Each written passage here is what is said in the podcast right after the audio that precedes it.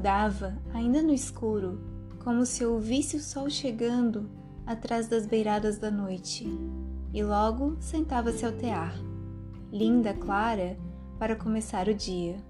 Delicado traço cor da luz que ela ia passando entre os fios estendidos, enquanto lá fora a claridade da manhã se desenhava o horizonte. Depois, lãs mais vivas, quentes, lãs iam tecendo, hora a hora, em longo tapete que nunca acabava. Se era forte demais o sol e no jardim pendiam as pétalas, a moça colocava na laçadeira grossos fios cinzentos de algodão mais felpudo. Em breve, a penumbra trazida pelas nuvens escolhia um fio de prata que, entre pontos longos, rebordava sobre o tecido. Leve, a chuva vinha cumprimentá-la à janela. Mas, se durante muitos dias o vento e o frio brigavam com as folhas e espantavam os pássaros, bastava a moça tecer os seus belos fios dourados para que o sol voltasse a acalmar a natureza. Assim, jogando a laçadeira de um lado para outro e batendo os grandes pentes do tear de trás para frente, a moça passava os seus dias. Nada lhe faltava. Na hora da fome, tecia um lindo peixe com cuidado de escamas. E eis que o peixe estava na mesa, pronto para ser comido. Se a sede vinha, suave era a lã cor de leite que entremeava o tapete. E à noite, depois de lançar seu fio no escuro, dormia tranquila. Tecer era tudo o que fazia, tecer era tudo o que queria fazer. Mas tecendo e tecendo, ela própria trouxe o tempo em que se sentiu sozinha e pela primeira vez pensou em como seria bom ter um marido ao seu lado. Não esperou o dia seguinte, com capricho de quem tenta uma coisa nunca conhecida, começou a entremear no tapete as lãs e as cores que lhe dariam companhia. E aos poucos, seu desejo foi aparecendo: chapéu emplumado, rosto barbado, corpo aprumado, sapato engraxado. Estava justamente acabando de entremear o último fio do ponto dos sapatos quando bateram a porta.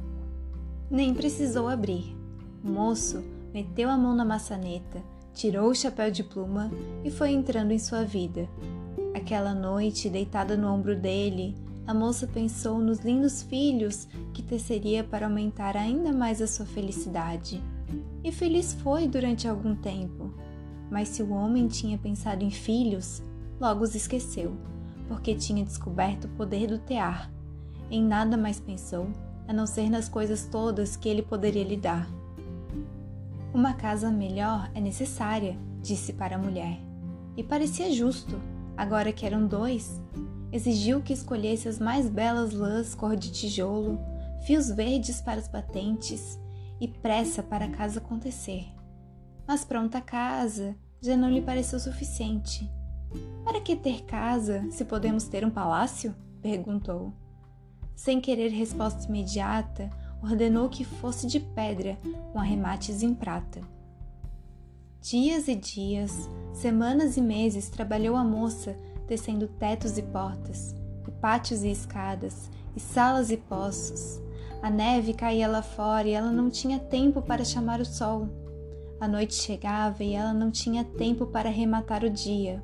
Tecia e entristecia enquanto sem parar batiam os pentes, acompanhando o ritmo da laçadeira.